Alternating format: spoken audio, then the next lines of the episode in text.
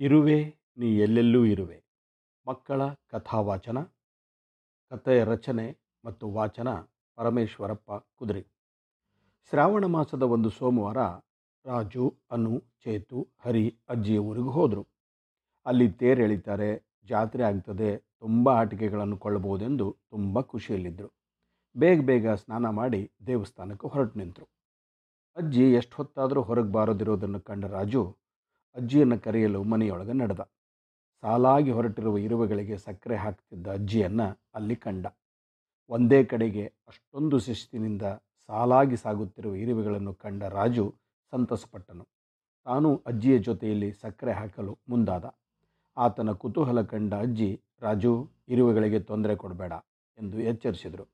ಹೊರಗೆ ಕಾಯುತ್ತಿದ್ದ ಅನು, ಹರಿ, ಚೇತು ಕೂಡ ಕುತೂಹಲದಿಂದ ಒಳಗೆ ಬಂದರು. ಸಾಲಿನಲ್ಲಿ ಸಾಗಿದ ಇರುವೆಗಳ ಶಿಸ್ತು ಕಂಡು ಸಂತಸಪಟ್ಟರು ಬನ್ನಿ ಈಗ ದೇವಸ್ಥಾನಕ್ಕೆ ಹೋಗಿ ಬರೋಣ. ಅಲ್ಲಿಂದ ಬಂದ ನಂತರ ನಿಮಗೆ ಇರುವೆ ಬಗ್ಗೆ ಹೇಳ್ತೀನಿ ಎಂದರು ಅಜ್ಜಿ. ಮಕ್ಕಳೆಲ್ಲ ಹೋ ಎನ್ನುತ್ತಾ ಖುಷಿಯಿಂದ ಅಜ್ಜಿಯ ಜೊತೆ ನಡೆದರು.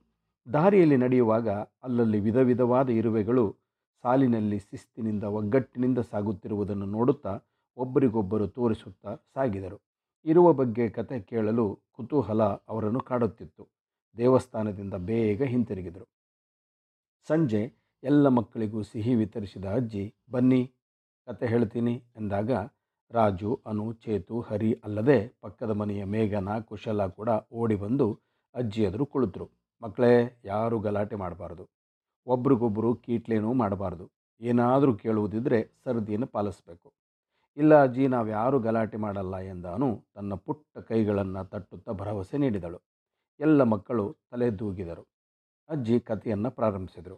ಮಕ್ಕಳೇ, ನಾವು ವಾಸಿಸುವ ಜಗತ್ತಿನಂತೆ ಇರುವೆಗಳಿಗೂ ಒಂದು ಪ್ರತ್ಯೇಕವಾದ ಪ್ರಪಂಚ ಇದೆ. ನಮ್ಮಂತೆ ಅವುಗಳಿಗೂ ಕೂಡ ನಗರಗಳಿವೆ. ಅವು ನಮ್ಮಂತೆಯೇ ಗುಂಪಾಗಿಯೇ ವಾಸಿಸುತ್ತವೆ. ನಮ್ಮಂತೆಯೇ ಇರುವೆಗಳಿಗೆ ಸರ್ಕಾರಗಳು ಇವೆಯಾ ಅಜ್ಜಿ? ಮೇಘನ ಕೇಳಿದಳು.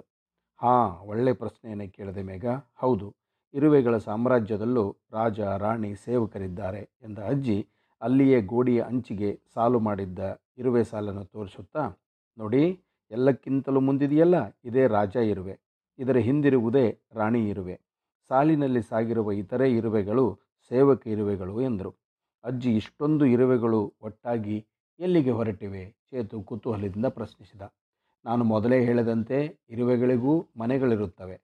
ಆದರೆ ನಾವು ಇರುವೆಯ ಮನೆಗಳನ್ನು ಗೂಡು ಎನ್ನುತ್ತೇವೆ. ಇರುವೆಗಳು ಸದಾ ಗುಂಪಲ್ಲಿ ವಾಸಿಸುತ್ತವೆ. ನೋಡಲು ಚಿಕ್ಕ ಗಾತ್ರದಲ್ಲಿ ಕಾಣುವ ಇರುವೆಗಳಿಗೆ ಅತ್ಯಂತ ದೊಡ್ಡ ಪ್ರಾಣಿಯನ್ನೂ ಎದುರಿಸುವ ಸಾಮರ್ಥ್ಯ ಇದೆ.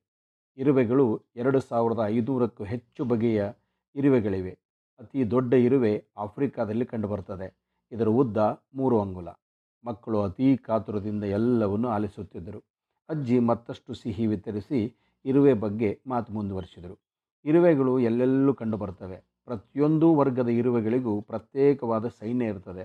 ಬಲಿಷ್ಠ ಇರುವೆಗಳು ದುರ್ಬಲ ಇರುವೆಗಳನ್ನು ಹಿಮ್ಮೆಟ್ಟಿಸಿ ಓಡಿಸುತ್ತವೆ. ಇರುವೆಗಳು ಮರಿ ಹಾಕುತ್ತವೆಯಾ ಅಜ್ಜಿ? ಹರೀಶ ಕೇಳಿದ. ಇರುವೆಗಳು ಮರಿ ಹಾಕೋದಿಲ್ಲ ಅವು ಮೊಟ್ಟೆ ನೀಡುತ್ತವೆ. ಮೊಟ್ಟೆಯಿಂದ ಮರಿಗಳಾಗ್ತವೆ. ಸಣ್ಣ ಸಣ್ಣ ಇರುವೆಗಳ ಮೊಟ್ಟೆಗಳನ್ನು ದೊಡ್ಡ ಇರುವೆಗಳು ವಶಪಡಿಸಿಕೊಳ್ಳುತ್ತವೆ. ಮುಂದೆ ಆ ಮೊಟ್ಟೆಯಿಂದ ಹೊರಬಂದ ಇರುವೆಗಳನ್ನು ದೊಡ್ಡ ಇರುವೆಗಳು ತಮ್ಮ ಗುಲಾಮರಂತೆ ಬಳಸಿಕೊಳ್ಳುತ್ತವೆ. ಗುಲಾಮ ಇರುವೆಗೂ ದಿನವಿಡೀ ಸೇವಕರಾಗಿ ದುಡಿಯುತ್ತವೆ. ಅಜ್ಜಿ, ಇರುವೆಗಳು ಮಾಂಸಾಹಾರಿಗಳು ಸಸ್ಯಾಹಾರಿಗಳು? ಅದುವರೆಗೂ ಮೌನವಾಗಿದ್ದ ಕುಶಲ ಪ್ರಶ್ನಿಸಿದಳು. ಎರಡೂ ಪ್ರಕಾರದ ಇರುವೆಗಳಿವೆ ಎಂದ ಅಜ್ಜಿ ಮುಂದುವರಿಸಿದರು. ಇರುವೆಗಳಲ್ಲಿ ಕೆಲವು ತುಂಬ ಕ್ರೂರಿಗಳಿರುತ್ತವೆ. ಇಂತಹ ಕ್ರೂರಿ ಇರುವೆಗಳು ಮಧ್ಯ ಆಫ್ರಿಕಾ, ದಕ್ಷಿಣ ಅಮೆರಿಕ ಮತ್ತು ದಕ್ಷಿಣ ಏಷ್ಯಾದಲ್ಲಿ ಕಂಡುಬರುತ್ತವೆ. ಈ ಇರುವೆಗಳು ಲಕ್ಷೋಪಲಕ್ಷ ಸಂಖ್ಯೆಯಲ್ಲಿ ಆಹಾರ ಹುಡುಕಿಕೊಂಡು ಹೋಗುತ್ತವೆ. ತಮ್ಮ ಬಲೆಗೆ ಬಿದ್ದ ಪ್ರಾಣಿಯ ಎಲ್ಲ ಮಾಂಸವನ್ನು ಅವು ತಿಂದು ಹಾಕುತ್ತವೆ. ಮಕ್ಕಳು ಗಾಬರಿಗೊಂಡರು. ಮಕ್ಕಳ ಮನಸ್ಸನ್ನು ಅರಿತ ಅಜ್ಜಿ, ಮಕ್ಕಳೇ, ಇಂತಹ ಕ್ರೂರ ಇರುವೆಗಳು ನಮ್ಮ ದೇಶದಲ್ಲಿಲ್ಲ. ಅದರಲ್ಲೂ ನಮ್ಮ ಮಲೆಯಂತೂ ಇಲ್ಲವೇ ಇಲ್ಲ. ಭಯಪಡಬೇಡಿ ಎಂದರು ಅಜ್ಜಿ, ಇರುವೆಗಳ ಬಗ್ಗೆ ನಿನಗೆ ಇಷ್ಟೆಲ್ಲ ವಿಷಯ ಹೇಗೆ ತಿಳಿಯಿತು ಅನು ಪ್ರಶ್ನಿಸಿದಳು. ಮಕ್ಕಳೇ, ನಾನು ನಿಮ್ಮ ಹಾಗೆ ಪ್ರಾಥಮಿಕ ಹಾಗೂ ಪ್ರೌಢಿಕ ಶಾಲೆಯಲ್ಲಿ ಓದ್ತಿದ್ದಾಗ ಶಾಲಾ ಗ್ರಂಥದಲ್ಲಿದ್ದ ಪುಸ್ತಕಗಳನ್ನು ಓದ್ತಿದ್ದೆ. ಆಗ ಓದಿದ್ದೆಲ್ಲವೂ ಈಗ ನೆನಪಾಗಿ ಹೇಳ್ತಾ ಇದ್ದೀನಿ. ನೀವು ನಿಮ್ಮ ಶಾಲಾ ಗ್ರಂಥದಲ್ಲಿರುವ ಪುಸ್ತಕಗಳನ್ನು ಗುರುಗಳಿಂದ ಪಡೆದ ಓದ್ತಾ ಇರಬೇಕು. ಆಯ್ತು ಅಜ್ಜಿ, ನಾಳೆನೇ ನಮ್ಮ ಮೇಷ್ಟ್ರ ಬಳಿ ಪುಸ್ತಕ ಪಡೆದು ಓದ್ತೀವಿ ಎಂದು ಮಕ್ಕಳು ಅಜ್ಜಿಗೆ ಥ್ಯಾಂಕ್ಸ್ ಹೇಳಿ ಹೊರನಡೆದರು. ಇರುವೆ, ನೀ ಎಲ್ಲೆಲ್ಲೂ ಇರುವೆ ಎಂದು ಗುನುಗುತ್ತಾ ಸಾಗಿದ ಮಕ್ಕಳನ್ನು ಕಂಡ ಅಜ್ಜಿ ನಸುನಕ್ಕರು.